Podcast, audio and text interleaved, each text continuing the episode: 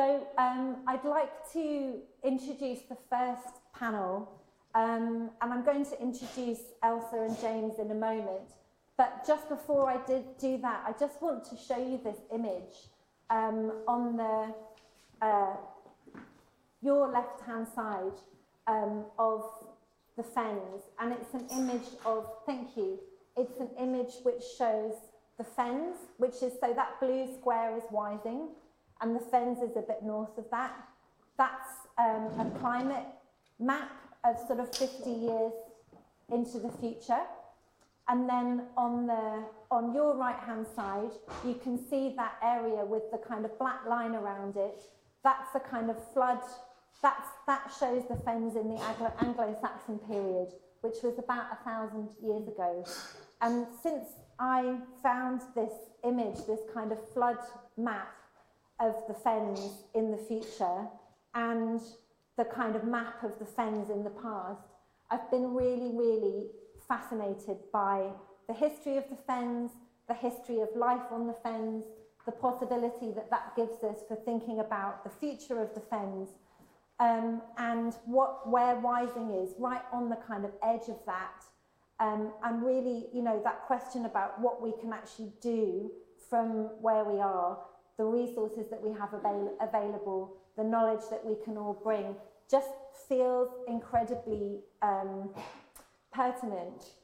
Because you know that's we're in this it's not like you, you know now where we have this landscape that's not flooded that's a blip. I mean it was flooded before it's going to be flooded again. And what does this blip give us? Like where do we need to think um, how can we think about our future uh, from within the blip um, and the reason that we invited James and Elsa to come and really kind of present the first session um, to ground and really sort of set some of the context for the whole day is really to think about really sort of what we can do, what we can learn from, how we can uh, make a future together from where we are. And this, where we are, is so urgent and important. Um, and I won't say more than that. I, instead, I will just introduce, um, first of all, I'm going to introduce James, who will then speak for 10 minutes about his book, um, and then I'll speak, then I'll introduce Elsa, who will also speak for 10 minutes about some of the amazing work that she's doing and engaged with, and then there'll be time, time for questions and a conversation between the two of them, and then questions from the floor. So, first of all, I'd like to welcome James Boyce um, who's a multi-award winning Australian historian. His first book, Van Diemen's Land, was described as the most significant colonial history since the Fatal Shore, 1835, and um, uh, sorry, the Fatal Shore, and 1835, the founding of Melbourne and the conquest of Aust Australia was the Age's Book of the Year, while Born Bad, Original Sin, and the Making of the Western World was hailed by the Washington Post as exhilarating, which is pretty good. Um, and his most recent book, Imperial Mud The Fight for the Fens, is a post colonial history of the destruction of the fens of eastern England. So I'd like to welcome James to speak to us about that work. Oh, thank you.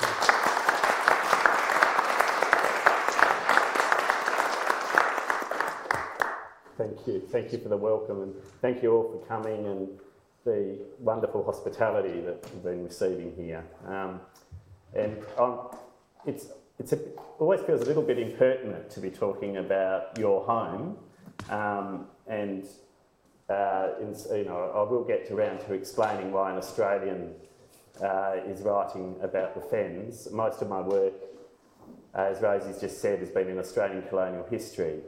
Um, but I had I was living in um, Norwich many years ago, and I was a social worker with the elderly people's team, and I was I had the country patch, and it was really those stories of country folk that were telling me that was almost the beginning of the book because they were describing a really a pre-industrial way of life. They had memories that just absolutely fascinated me and they got me reading about this area that happened to be, by sort of coincidence really, also my ancestral homeland on my mother and father's side, which probably encouraged further reading and exploration. But I need to describe, really start with a picture of the Fens, just because it is a lost, the sort of landscape we're talking about. I mean, it's, it's provisionally lost and it's a constantly changing and evolving landscape, so you can never sort of fix it in time. But the, the pre-drainage fen, the sort of the, the fen that was that was that was here before the drainage schemes, it's important to get some idea in your head because unfortunately the last the last drainage occurred before just before photography, really before even the romantic art movement, you know, which sort of has immortalised the Lake District and other areas. And we were, t- we are talking about the last really wild uh, part of lowland England that was left. Can you just say what the dates were of the Yeah. drainage?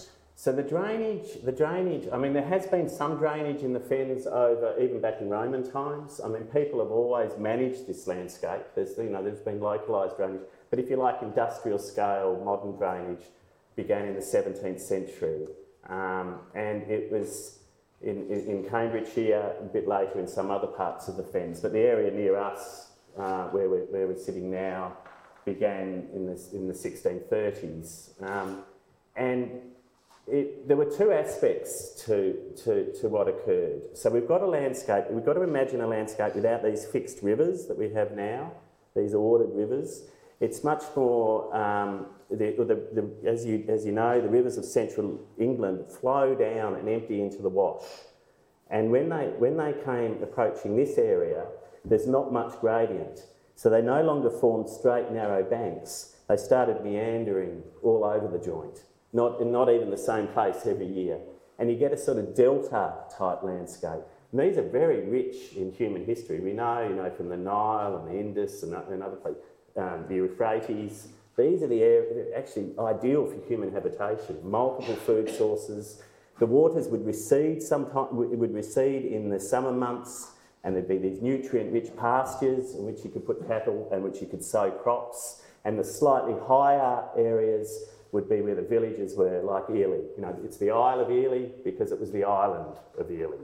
Um, and, you know, so imagine, if you want to imagine, you're probably closer to imagining the, the Amazonian delta than the modern industrial farming landscape. If you want to, you know, these bodies of permanent water, but a lot of seasonal water, a lot of sort of different meandering water systems. It was a wetland, um, which was home to a, um, a population of you know, we don't really know, but let's four or five thousand commoners. Because the other aspect of this is that it was common land. Now, that doesn't mean that it wasn't owned by someone in the medieval period, it was owned by the big monastic houses. Um, later, it, had, had other landowners, but it had common rights over the whole, the whole area. So these people were making their living from the incredibly rich resources of the wetland. Um, and so when the drainage came in, um, that was accompanied by what we, what's called in English history enclosure, which is the removal of all those common rights and the imposition of what we now understand as private property, which is actually quite a new thing. we think it's eternal, and some people will tell us it's eternal and it's almost innate to human nature, as some of, some of us were talking about last night. But in fact, it's a fairly modern idea that if you own the land, you have the exclusive right to how it's going to be used, who's going to come on, onto that land, you know, who has the right to those resources. That's quite a modern idea. The commons, which is the much more common idea around the world and was, and was the traditional system in, in, in England, is, is that those rights of use of the land are decided by local customary practice. You know, so you might, you've got the right to graze at certain times of year, you've got the right to traverse the land, to collect fuel, to, to hunt, fish, so on. These are all managed communally.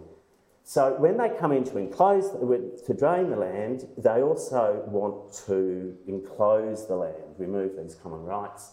So, of course, unsurprisingly, the local people are in danger of losing not just their way of life, but their very home, you know, their whole way of being, their community, their, their sort of, um, really their whole universe. It's almost not metaphorical exaggeration to say, resist and fight those drainage schemes. And it's quite, it's not that difficult uh, to destroy drainage projects. You know, to go out at night and to, you know, to, to, to, to, to dig holes where holes are not meant to be. Um, and with local, you know, there's often a lot local courts and, and, uh, and, and even some local landowners who are on site as well. And so this sort of fierce struggle breaks out in the Fens. It gets tangled up in the Civil War. Cromwell himself is from the Fens, initially backs the commoners. It's, you know, there's a long story there I won't go into, except to say for now that that struggle went on for 200 years. And don't just assume that it was all a forlorn loss, that te- technology and, and modern capitalism and the modern state would have to triumph. In fact, in many areas, the drainage, uh, the, the commoners succeeded. Um, you know, the, the southern Lincolnshire fens weren't drained. The first attempts at draining them was in the 1630s it, was, it, it didn't succeed till the late 18th century. You know, 150 years of, of, victory, if you like. I mean, we can call that a defeat, but it, that doesn't sound like a defeat in my language, you know.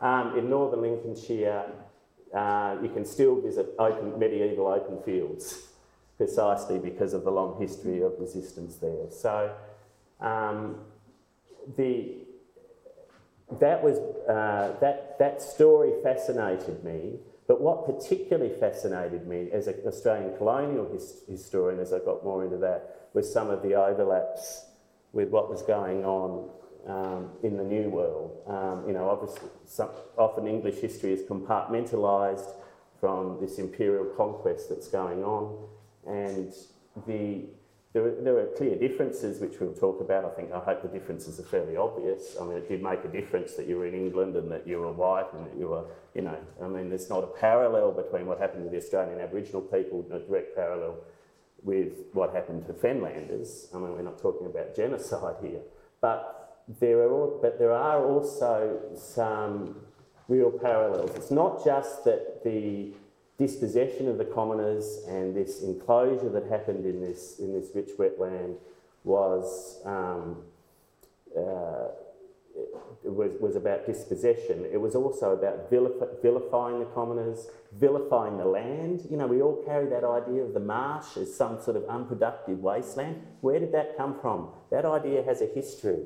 It's created by the drainers. If you read the Middle Age, Middle medieval accounts, where the, you know, the, a lot of people are, are, getting wealth, very wealthy off the wealth of the fens. There's descriptions of the beauty of this country, you know, the wonder and the richness of this country.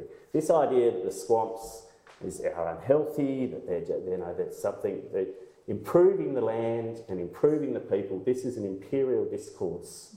Um, and the, the, the, the, drainage of the fens went on in partnership with the state. It wasn't just a sort of private enterprise as sometimes presented. It was very much a state private enterprise collaboration. And that, so that the, it's not just a precursor to the empire, it's part of the imperial project, I would argue. So we can, you know, we can talk more about that later, but let's leave it there for now. Yeah. Thanks so much, James. I think that sense of how much has started and been has been kind of rehearsed mm. in this area just really, really, really struck me when I read your book. Just the fact, you know, we're really there on the edge of so much. Mm. Um, and we'll come to that in the conversation, but I'd love to bring you in now, mm-hmm. Elsa. Um, and similarly, I heard you speak um, and uh, was also really struck by a lot of the work that you're doing um, and how, you know, we'll talk about this in the conversation, but um, perhaps I'll introduce you first. Um, so Elsa Noterman, Dr. Elsa Noterman is a Junior Research Fellow and Director of Studies for Geography at Queen's College, Cambridge. She works on issues related to collective struggle over land and housing with a current focus on urban vacancy and efforts to take back slash take over property and she also writes about organising within educational spaces. And when I first heard you speak, I was just really struck by um, the very kind of direct work that you're doing, looking at uh, the University of Cambridge and how, you know, that university, which also has this incredibly long history, has been kind of continuing to secure its very kind of uh, very sort of privatized approach to land ownership and kind of excluding approach to land ownership, which you can just feel physically in the city as you walk around. Mm-hmm. And I was so interested in this in the work that you're doing kind of from that context. And I think, you know, having you both together and we'll talk together in the conversation um, is amazing in terms of that kind of past and future uh, here where we are. So, um, Elsa, I'd love uh, to, to hand over to you, sure. and maybe we can start the slides as well, Farid. Yeah, so thank you so much, Rosie. Um, and thanks everyone for, for coming. And I really look forward to talking to everyone here and learning from everyone here. As I'll talk a little bit about, um, I'm a newcomer to Cambridge, and as you might tell from my accent, I'm from the US. My research is primarily focused on land struggles in the US context. So actually, I'm very interested to have this conversation both from settler colonial societies, now talking about the UK, and the differences and similarities, but we can sort of get to that in the conversation. Um, so yes, I, I, I, work a lot on not only uh, land struggles, but then I've also written very critically around the university and the role of the university. And now I'm trying to think more about how those come together within the city of Cambridge. So um, so I'm just going to read because I want to stay on time and leave time for conversation. Um, we have a tendency to ramble in academia, so I acknowledge that. Um, so I arrived in Cambridge in September 2020 amid pandemic lockdowns. Walking around Cambridge, I was struck by the ways that the city was cut up by college and university spaces, an urban landscape marked by extravagant yet efficient gates and walls seen in the photos in the PowerPoint, um, which I took around central Cambridge. And I think this no really, this iterative no is reflected in the architecture, which was made more apparent in the midst of a pandemic that accentuated the importance of access to public and outdoor space. As a newcomer, I found Cambridge difficult to navigate as I learned where I could and could not access, including the River Cam. And slide, please. Uh, an experience which seems to be a common one, with a local report earlier this year highlighting that many children living in Cambridge have never seen the river that flows through it. Even finding public bridges to cross the river was a challenge. I was happy to come across this helpful sign in chalk, directing me to one of the few public bridges in the city center. Slide. So, universities uh, often have a conflictual relationship with the communities in which they are embedded a tension that is expressed in Cambridge by the phrase town and gown divide. And for those of you that don't know, people wear gowns in Cambridge. So um, that's where the gown comes from. It was new to me coming here. Um, well, not unique to Cambridge, I found the social spatial separation between town and gown especially exaggerated as it, re- it was reinforced by a history of enclosure and hostility, as well as in the city's landscape and architecture. Walls you can't see over, gates which remain locked, signs of what behaviors are not tolerated. And there are you know, a plethora of private fellows' gardens, pre- presidents' gardens, uh, spaces for um, student sports that are all enclosed behind walls and gates. In recent years, Cambridge has been ranked as the least equal city in the UK, reflecting severe income disparities among residences uh, driven not only by the university and its colleges, but the related growth of the so-called Silicon Fen, which I think is an interesting mm-hmm. name, mm-hmm. of tech and science, uh, life science uh, firms that have emerged in part because of Cambridge University. This inequality has been exacerbated by COVID 19, as in other places, with more than 2,500 households made homeless or threatened with eviction since the start of the pandemic. At the same time, the University of Cambridge recently announced raising 2 billion uh, pounds as part of a fundraising campaign. So, slide. The extent of land ownership by Oxbridge colleges has long been highlighted, with an estimated 126,000 acres of land in the UK owned by Cambridge and Oxford colleges. A few years ago, the, Guardian, the Guardian estimated that collectively, Cambridge and Oxford own more land than the Church of England with their property profile across the UK worth at least 3.5 billion pounds, and actually that's probably a, a severe underestimation. Um, important work has been spearheaded by students in Oxford and now in Cambridge to make these holdings public in the service of accountability and justice. There are also increasing efforts to interrogate the connections of this land uh, ownership to colonial expropriation, as well as to the transatlantic slave trade and importantly, to think about the potential of reparations and redistribution. The challenges of this work relate not only to the wariness on the part of these institutions to make the information public, but in some cases, they are not even clear on the full extent of what they own, which itself says something about the extent of their ownership. Given this context, the question for me and my colleague Camilla Penny, uh, who is actually now in New Zealand and a geoscientist, is what is our responsibility as teachers and researchers in an institution that benefits from uneven access to and ownership of land? And relatedly, how can we mobilize our access to information and resources to support the important work that individuals and community groups are already doing locally and nationally to preserve and expand access to land? We therefore started a project in 2021 called Accessing Land Justice, in which we sought to engage students and the public in conversations around ongoing efforts to preserve threatened rights of way or paths that anyone can legally use as a means of opening up broader conversations around land justice, engaging students in participatory action research, and developing related open access educational tools. Uh, slide. Oh, wait, one more slide. Uh, one more slide, actually. Uh, this one, yes, okay. This is one of uh, the paths that we're actually um, making a claim to, um, which is used by commuters from Coton to come to Cambridge, as well as bikers and walkers, and it's actually owned by Jesus College. Um, and I would say that two of the student interns are here, Claudia and Anna, so you feel free to talk to them throughout the day as well.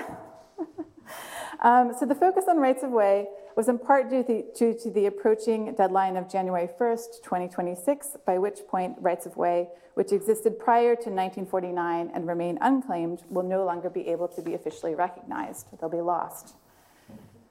The Ramblers Association launched a project, Don't Lose Your Way, to engage members of the public in the extensive work of researching and registering an estimated 49,000 miles of paths across England and Wales and while the government recently indicated its indication to do away with this deadline, it still remains unchanged.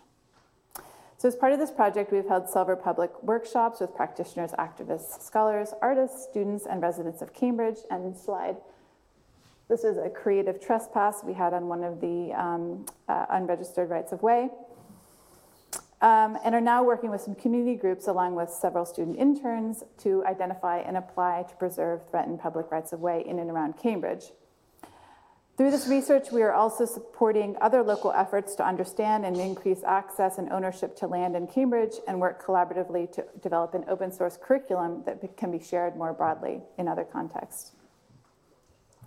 Through this work, we aim to mobilize, while thinking critically about, the tools currently available to resist ongoing enclosure and to support relations to the land that do not foreground exclusion. In a time of climate crisis, pandemic, and economic inequality, it is critically important, as in James's book, to trace historic and ongoing uh, resistances and actually existing alternatives.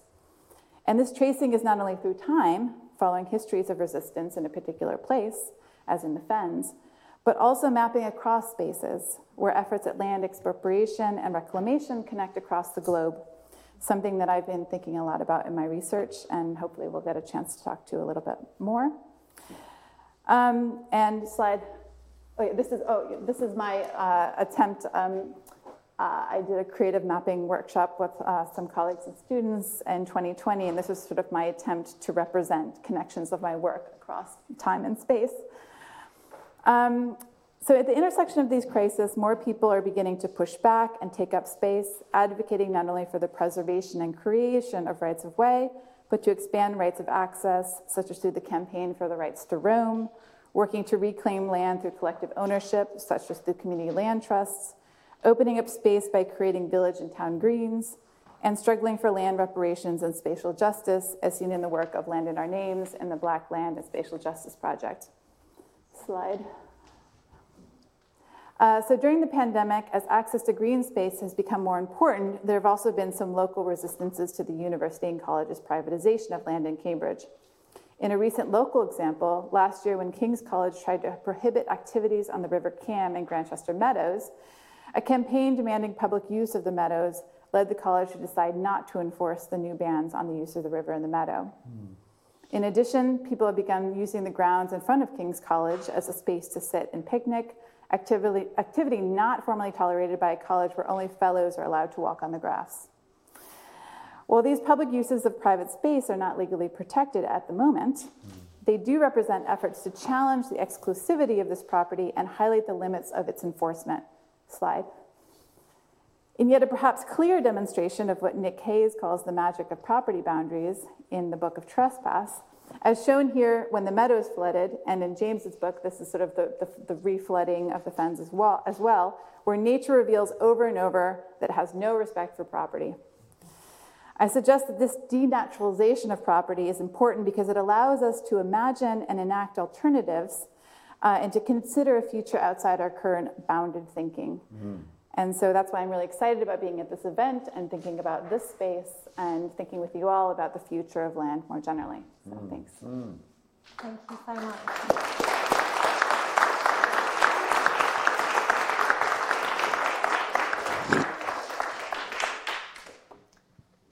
Thanks so much to both of you. Um, and I wanted to start with a question just back to you, James, mm. which is really um, what it is, and I think we've found we're finding real clues in that, particularly in the way that you ended just now, Elsa. But just to speak a little to what feels timely for you about your book, which was published very recently. Mm.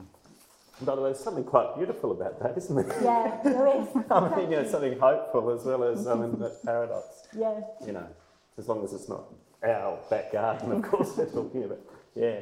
Um, well, I mean, in terms of timeliness, it is actually, my book did come out in COVID time, so it has been out for a couple of years, but it feels like a, a new book for me because this has been my first chance to sort of really talk about it in the last few weeks, um, other than online. Um, the, the timeliness for, for me, I mean, I, I think it's impossible really for, for us to do anything, you know, without living with the environmental crisis. Um, all of our writing, all of our art, all of our being, all of our consumer choices. I mean, they're not always, we're not always conscious thinking in those deliberate terms, and that includes in my book. I mean, I'm not, it's not as if I've got an environmental agenda in which I'm writing the book, um, but it, it serves the background for for all of our living at the moment, this, this, this looming current catastrophe for, for so many other species, these extraordinary challenges, the, the, the rates of change, the scenarios that the scientists are pointing to us. The, I mean, this is what we live with, isn't it? Um, and we also live with the struggle to not give in to despair. Um, and I'm now conscious of being a you know aging fellow, and and and and I feel the responsibility that the failure of my generation in terms of its number one responsibility of handing over this earth to the next generation. And when I talk to you know young people, it's you know, there's an element of shame, you know, that of what we what we've done, and um, and so what I I think even though again it's not necessarily some sort of deliberate strategy as a historian. I mean, you work with this as you know like creative projects, and I'm I'm I'm also working with the material as it is, with the sources as it is, of trying to convey truth, you know. Um, but the the environmental, the, the, it's timely, I hope, um, that what we need are stories that connect us with the fact that how things are now is not how they innately or inevitably are, um, and that we are not alone in a sense, you know, in our, in our struggle. Like, I mean, it, it's very easy to feel like the, the past generations are just the problem, or our Western consciousness is just the problem, or our Western religion is just the problem, or our Western culture is just the problem. In fact, there is no such thing as one Western culture, one Western history, one Western story. It's been contested, and there's been multiple views. And one of the one of the most contested is this idea of how we live with with the land. And so we need, I hope that the book is timely in the sense that it shows that in this area of England, right in the, you know, what is it, 100 miles from London, a bit over, you know, right in the centre of empire, if you like, um, there was this vast common, this, this, this extraordinary, rich, bountiful natural land that had been home to people for thousands of years and was being worked and managed and lived off and, and wealth extracted. Um, and when that land was threatened, it was defended. You know, it was defended sometimes at the cost of lives. I mean, you know, the British Army was employed in the Fens.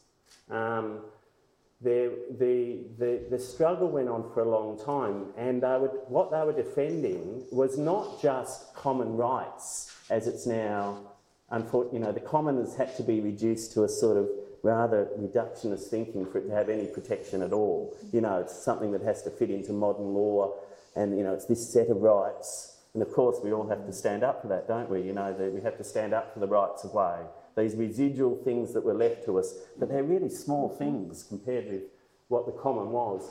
Because the common was centred in relationship, really, ultimately. Relationship with the land that wasn't centred on modern ideas of property, and relationship with each other. It wasn't an individualised thing, it was a communal thing.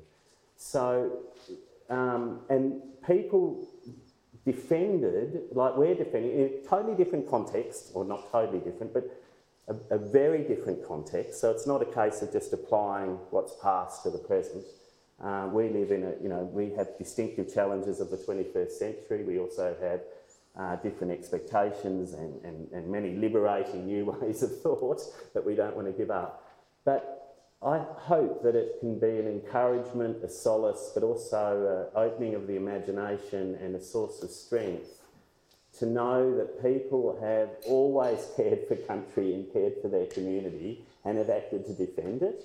And that a lot of the ideas that we are told is inevitable and innate and, you know, that, that there is no alternative to, all have a history as well and can be traced and have been contested over time, including in the Western world, you know, including in, in England and including quite close to the very heart of the empire itself, you know. Yeah. So, so I hope it's a source of opening up our thinking and, and, and, and, and give and uh, and uh, a source, in a paradoxical way of hope, even though the story is one of you know quite a a, a sad story and, and tragic story on many levels, as of course so many stories of the empire are. They are, and historians are often now looking for paradox and contradiction, and, and particularly recognising the agency of dispossessed people and Indigenous peoples, and you know that these people are not just victims. These people people have always acted, and um, you know we we we stand in we stand in that in that history as well as the destructive history. You know, looking reality in the eye, we need to be able to see all of this. Yeah. Thank you so much, James. Yeah. Um, and I'd like to ask the same question to you, Elsa, mm-hmm. and you've touched on it a bit, but just the kind of urgency to speak more directly to the urgency in your work mm-hmm. right now. Yeah. Um, well, I guess to follow on from what James was saying, um, you know, I mean, certainly the climate crisis and um, access to um, land and water are increasingly going to be important um, going into the future. Um, but I also sort of want to maybe make a point also about um, the law and the, the um, turn towards criminalization of trespass in the UK. The police crime sentencing courts bill just went into effect at the end of June, of course, as many of you probably know, criminalized as forms of protest, but also um, forms of trespass, and specifically, you know, traveler communities and the use of um, unregistered occupations of space. So um, I think this is, um, it sort of raises the urgency of what the stakes are of reclaiming land. I think coming from the, the, the, states where the stakes of trespassing are quite high in a country with more guns than people um, and very sort of rigid property boundaries, coming here where there is there has been some uh, sort of acceptance um, of sort of historic rights of use and, and forms of trespass now turning towards a criminalization of that, that's very concerning. Um, and so I think there's, there's ongoing efforts to try to push back against that and to think not only about legal tactics um, to try to reclaim and um, expand uh, our rights to land, but also illegal tactics, um, mm-hmm. recognizing that actually laws are often um, the very things that are enclosing space and excluding people. Um, so I think we can learn from history in those ways, but we can also learn from contemporary movements which are challenging unjust laws. Mm. And to yeah. me, that's really present at this current moment, too. Mm. Totally. And I think um, I had a question for you, James, which is very closely connected to that, actually, which is I really felt that your book articulates really clearly how the state forms its laws and governance systems to preserve power in the hands of the few. And can you just say a bit more about how that played out and was sort of rehearsed within the context of the fens and the enclosures?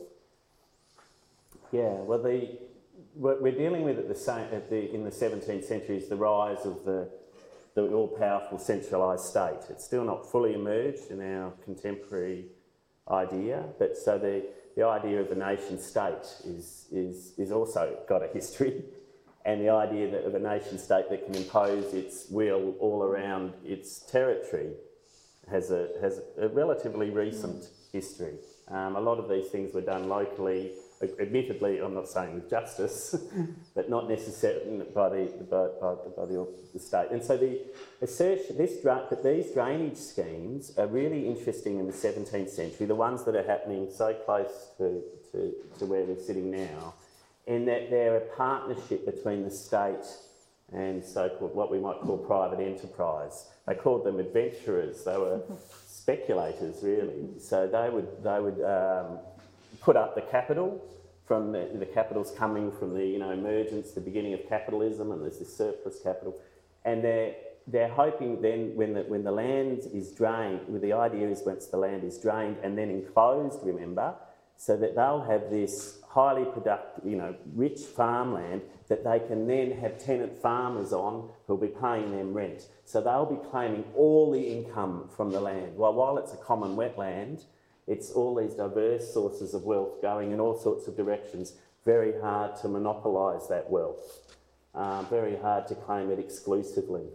Um, so it's a state private enterprise partnership. It's often presented, even in histories today, the drainage as if it's, you know, the the Earl of Bedford and da, da, he uses his Dutch drainage engineers as if it's all about a private enterprise thing. But in fact, the, the drainage of the fens, as with the whole imperial project elsewhere, it's a state private enterprise partnership. They're working, they're working together.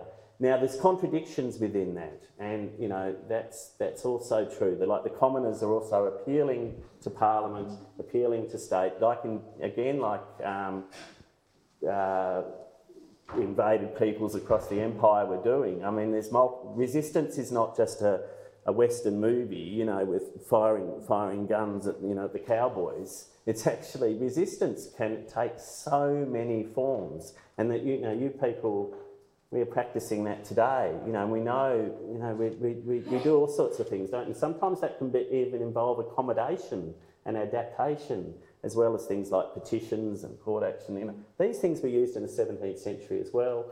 Parliament it got very caught up in the in the Civil War, as I said, in the in the debates leading up to the Civil War. So local courts often initially were on the side of the commoners in a paradoxical way. So, and it really, really the, the triumph of the drainage schemes is, can, is, is ultimately dependent um, but on the growth of the, what we would really start to see as the modern state by the late 18th century, where they're, they're in control of the courts now. they they can actually uh, impose so that people who are trespassing now, people who are putting their stock into what was common land destroying this, you know, the, the crops of the, of the new tenant farmers, the protection of the colonisers. Colonisers were also brought into the fens. Um, so again, similar to the New World pattern, mainly sort of Northern European, uh, we got French and uh, Dutch Protestant refugees. so similar people who, who are going off to North, uh, North, at the very same time people are leaving Boston seeking religious freedom uh, in, the, in the New World. Similar people seeking religious freedom are arriving in Boston to be colonisers on the enclosed land. And so the state, the state is working um, in a sort of uh, to enforce this enclosure, often not just on the on the ordinary commoners, but even some of the local you know landowners, and that's dependent on the on its on it developing the infrastructure of the modern state. What we take for granted that you know they can impose a law, and then that law can be enforced, and the people can be punished. And it's really not until the late 18th century that that can be done with confidence, and then it is done with great severity. And they even do things which are, seem, you know, would seem to be contrary to law, like again, what's common around the empire. Um, it's very difficult to punish, uh, to find who's the perpetrator, who actually destroyed that drainage work, who dug that hole, who, you know, who, who did. So they start to punish whole villages, which those of you who are familiar with, you know, the tragic story that unfolded around the empire know only too well. That that's that was the classic tactic, and of course, it's not confined to the British Empire. You know, it was done in Vietnam. It's done in all guerrilla guerrilla campaigns because you don't know who's the farmer, who's the enemy, who's the friend, and so the way to the way that um, it, it's it's often done. Uh, the final resort is to punish people communally. Yeah, and that that that went on as well. Yeah. Thank you. Um, I'm just conscious of time. I'm Yeah. wanting to open up questions to the floor because we are running a little bit behind. What we're going to do is just we we have an hour and a half scheduled for lunch, so we've got a bit of a buffer. Um, but we won't. Don't worry, we won't cut your lunch too short. Um, but I just had one question that I'd like to ask both of you to, to share your thoughts on just before opening it up to the floor, which is really about the future. And as the kind of, we're seeing, you know, in this image which we've kept up here, as kind of the water levels rise again around us, what futures are available to us? What kind of tools and tactics do we have? And I'd like to invite Elsa, you to talk about that first. Yeah, I mean, that's a big question, and I, I hope that we get to talk collectively about that. um, going forward. I mean, I think, um, you know, there are uh, a number of legal tools, as we talked about, in terms of town greens and um, uh, rights of way, but also efforts to try to push the limits of that through rights to roam, through um, reparations and reclamations of land. Um, so I think uh, the solutions are already here. They're already being created. There's a lot of innovation about um, thinking about you know the kind of legal and e- currently illegal tools that we have at our disposal.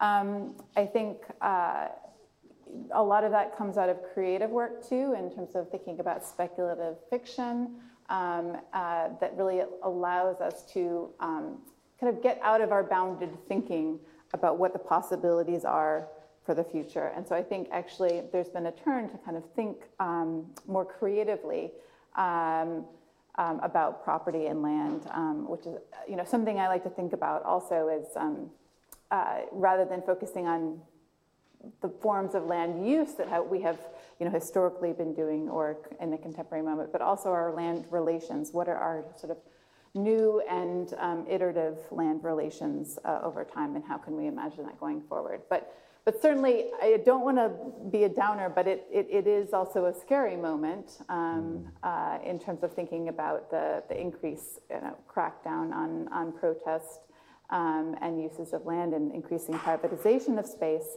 Um, but there is ongoing resistance that I think we have to hold on to. And as we see it, have seen, I think, under the the pandemic, there's been a real um, recognition of the importance of land, and I think people are coming together in, in, in more innovative ways um, in order to try to enact some of those. And so there's little spaces opening up. Yeah. yeah. James, what would you like to uh, reflect on? Well, uh, just I, I did want to mention just briefly that 'cause in case um, some of you might not have heard of the Great Fen Project, just because it touches on I think some of the things we're talking about. It's a it's a nature restoration project where they're trying to link some of the existing reserves, Woodwalton Fen and Holme Fen. It's, it's, it's, much of it covers the site of the old Whittlesea Mere, which was the largest lowland lake in England. That was only, you know, its drainage in the mid 1850s really marked the end of the old fen.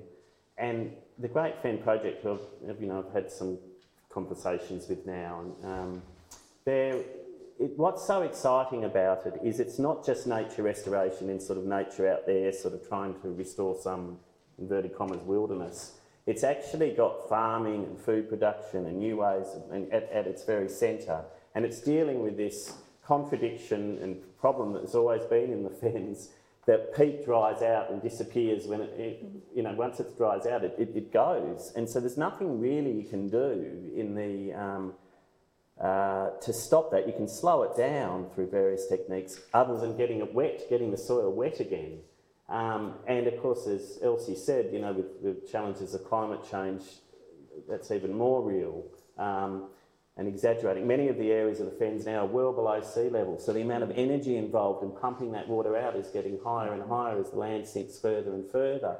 And so this is, this is both a crisis and it's also a, really an opportunity because it's forcing everybody, even you know, even uh, even those who are making the most money out of the current status quo, are confronting this environmental reality that the peat is disappearing, the easy.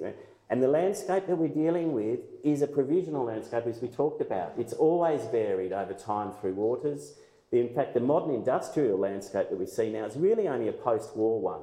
Um, even because, I mean, we could, as I described in the book, there were many chapters after the drainage. It wasn't like all the, te the technology drained it and then the story was over. Nature, nature as we saw in the slide, it's not, didn't take it quite so easily. And areas kept reflooding, um, and they thought, the Victorians thought they'd finally sorted it all out with steam power, but in fact, that was provisional as well. So it's a sort of, the Great Fen Project is, is, is, is using three things, and this is, I think, what we need to use generally. I mean, it's using science, it's using memory, you know, that Simon Schama said, you know, that the, his, his source of hope and what is that humans might be uh, such a we've done so many bad things, but the big hope is that we're more retentive mm.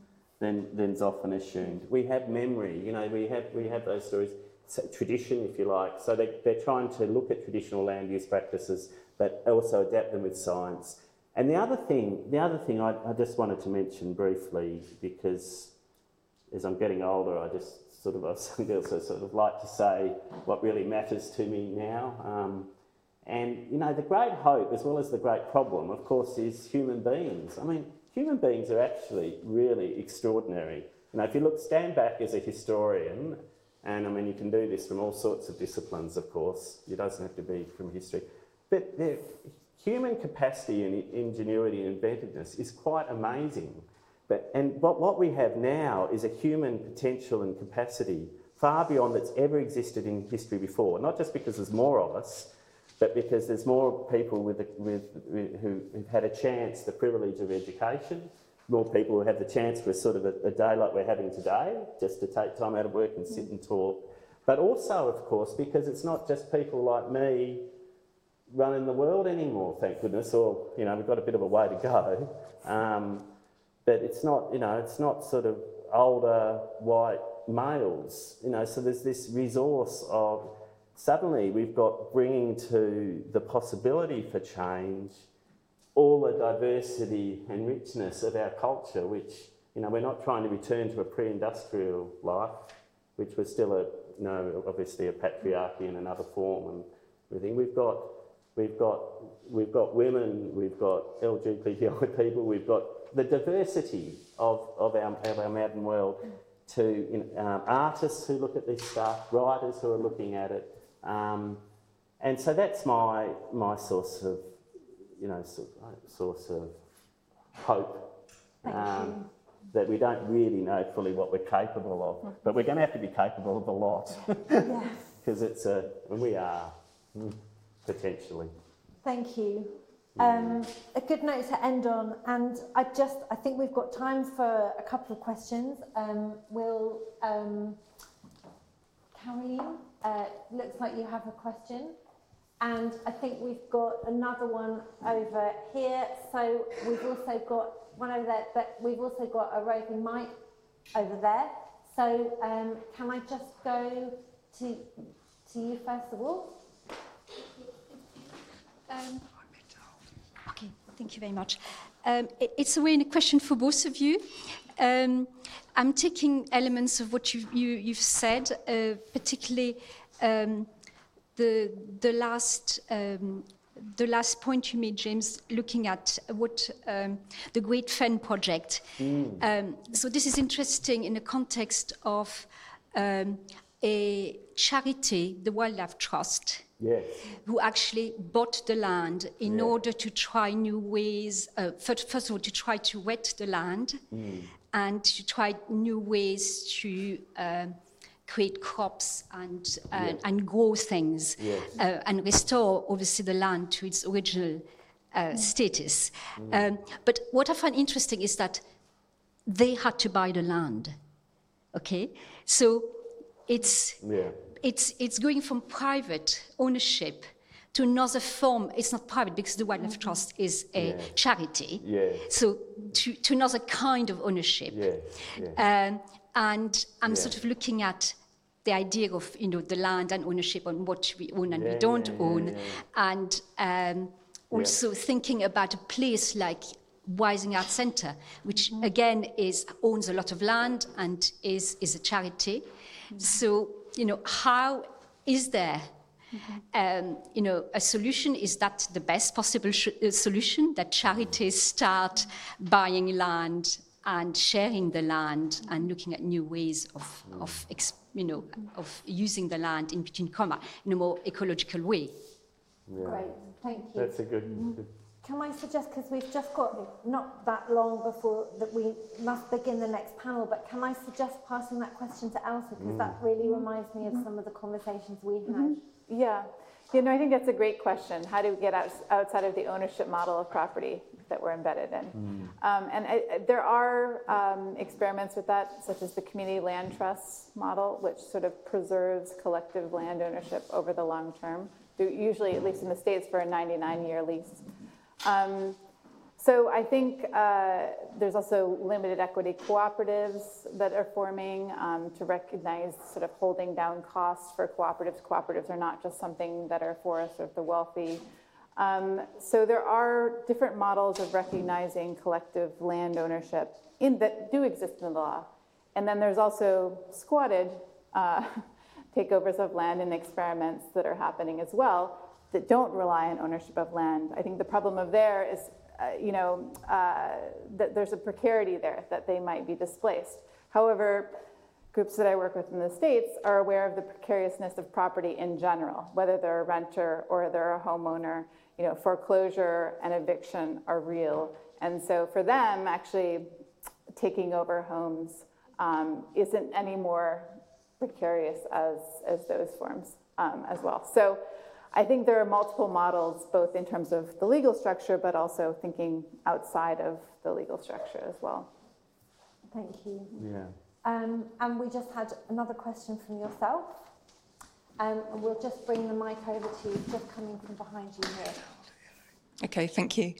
Um, thank you. Um, I just wanted to say a little bit about timeliness and then about access. So I think with timeliness, firstly, it was wonderful for me to be working out in Wicken Fen with some children, some teenagers that don't normally access that that space. The quote that you gave about children not having seen the river in Cambridge came from a project that I'd been working on in um, Arbury, and then I was doing some work with some children there. It was the week that the police and crime uh, bill had just gone through, and we looked out to the sedge. And having read your book, I was able to say, and this is what the Fen Tigers were fighting for, and to have that spark and be able to then relate it to other activist movements, uh, social justice and environmental justice movements that have come out of the Fens, mm. which I think again, having read your book, is literally something that is in the water mm-hmm. of Fenland, but that is so lost now. And I think that's really pertinent to try and find and connect to um, that, that fight and the thought that things can change, the land can change. We're so, we're so precious about what we hold on to.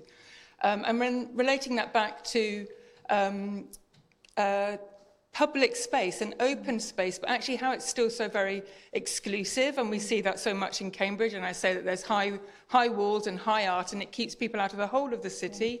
Um, there's, there's a common uh, land in the area, the, the ward that I live in, in Abbey, which is the, you know, the, the most deprived ward. And COVID changed it slightly, and that you'd see uh, residents using that space much more because it didn't feel so encroached on by Gown mm-hmm. as the river, cha- the river use changed. And then just how, um, and I've nearly finished, sorry, just how, um, you know, Helen and I were recently doing some work with, with children exploring um, the, what public space meant. And young children talking about, well, it might be public space, but I know a young traveller saying to me, I know it's not open to me. I know I can't go there. Or another nine year old, wasn't it, Helen, that we were talking to and saying um, uh, that it might be public, but lots of, you know, you might not be able to go there because of your race, because of your gender, because you have, haven't got enough money. Mm-hmm. So we have common spaces, but we still have, you're talking about, you know, communities and being connected. Mm. And um, there, there are so many barriers yeah. to using land that isn't necessarily about ownership too. Mm-hmm. Mm. Yeah, that's right. Sorry, that was a long. So I was long. when You said you were quick. Mm. Sorry, thank you. No, thank oh, you for Um, just in the fir- in the last few minutes, does anybody have another question that they'd like to ask our panelists? I think we have one more hand up. Carol, you got there first. Yeah. Did, did you? Oh, it was yeah, Carol. Okay, great. Um, do we have any questions from the chat? Okay, great. Go ahead, but would you mind just waiting Very for quick. the mic? I would like Hang on, would you just oh, mind waiting for the mic? Just because we're live streaming, so they yeah, won't yeah, be able to hear you. I, I was struck by the Silicon Fen. I hadn't come across that phase, and learning about how Silicon Valley, a relatively small area in California, has decimated that San Francisco area, really. Um, that would be a major concern for me looking yeah. forward. How is that science, life science industry, which is global, mm-hmm. coming into our area is massive, I think. Mm-hmm. And the, it's all in the innovation, blah, blah, blah. It all sounds great, but it's all in the hands of the wrong people. you know, it's not public. It's going to mm-hmm. be, that public private enterprise has completely swung mm-hmm. in terms of ownership and control. So I'm, I'm grateful for having, I didn't know there was a Silicon Fen phase, but I think we need to be really, how we work with that to limit their encroachment. If you go through Waterbeach now, the development that's gone on the last five years as I drive down the A10, it's like, what the hell is that about? Suddenly it's just everywhere. Mm. So, yeah, that's really good. We need to look at that. Well, Pardon? Ex-military. It's ex-military, mm-hmm. yeah. Mm. So, yeah, that's really... Do you have any sort of final reflections? I mean, I think, you know, absolutely both of you have really summed up kind of what, how, you know, these questions remain so sort of urgent here, right from where we are. Um, any sort of final words that you'd like to close with, or questions for us generally to sort of take with us along the day? I guess just one, one thing, sort of reflecting on, I'm sorry, what's your name? Hillary. Hillary's point, um, and I'd love to talk to you more about your work with children.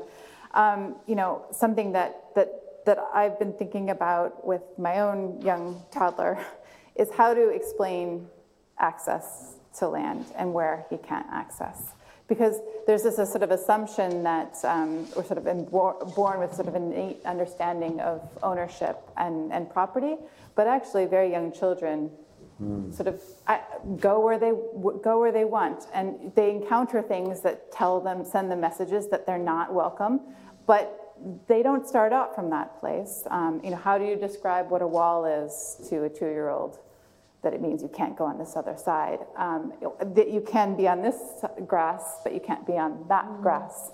Um, and so just sort of I think children, like it's trying to think back about when we didn't sort of have all these messages about where we can and cannot go, maybe is sort of a, an imaginative moment where we can think kind of creative, creatively. At least for me, that's been sort of um, a moment of thinking, oh yeah, I, I don't want to be in, reinforcing these um, these boundaries um, or these you know exclusions, but how can we sort of think back on that before we're given all these messages very explicitly and the violence that comes with that um, over time. But anyway, Mm. Thank Yeah, yeah. you. Um, James, any last words from you? And, you know, there will be loads of moments for us all to sort of connect over lunch and, you know, drinks at the end. I'd probably just finish agreeing with, with what you were saying, Carolyn, about the. I mean, the Great Fen project got uh, eight million pounds, I think, to buy those couple of farms that are linking linking the two reserves. Now, that's no model, is it, for in terms of what we're. I mean, it's very necessary for them because on those farms they can model new ways of farming, they can experiment, they can do some different things. I mean, there's even a possibility of bringing in European bison. You know, there's also even I said jokingly, you know, what about rice? And I thought that was a joke, but apparently even rice is a possibility. There's all sorts of possibility, but obviously that's not a model. But what we do have, and what you have in England, I think in particular, the idea, because commons have taken different forms all over the world, you know, they're by definition local. But what you have in, in England is a tradition of the commons that actually did not depend on land mm-hmm. ownership. Mm-hmm. That was precisely quite separate from the question. All of England, at least since the Norman invasion, has been owned by somebody. You know, there's not such a thing in England as unowned land for many, many centuries, but commons existed with that. It was, and so you've actually got in England a, tradi- a tradition that is that can be drawn on that is really radically different from how we're currently understanding private ownership. And I think that provides the potential for doing doing some exciting things and starting to open up thinking and policy thinking in a way that's not dependent on really an impossible scheme of buying up areas that can be managed sort of sustainably around with some sort of boundary around them. Great. Yeah. Thank you so much. Um, that was a really wonderful way to begin the day. Um, and I'd like now to hand over to uh, my colleagues for the next session.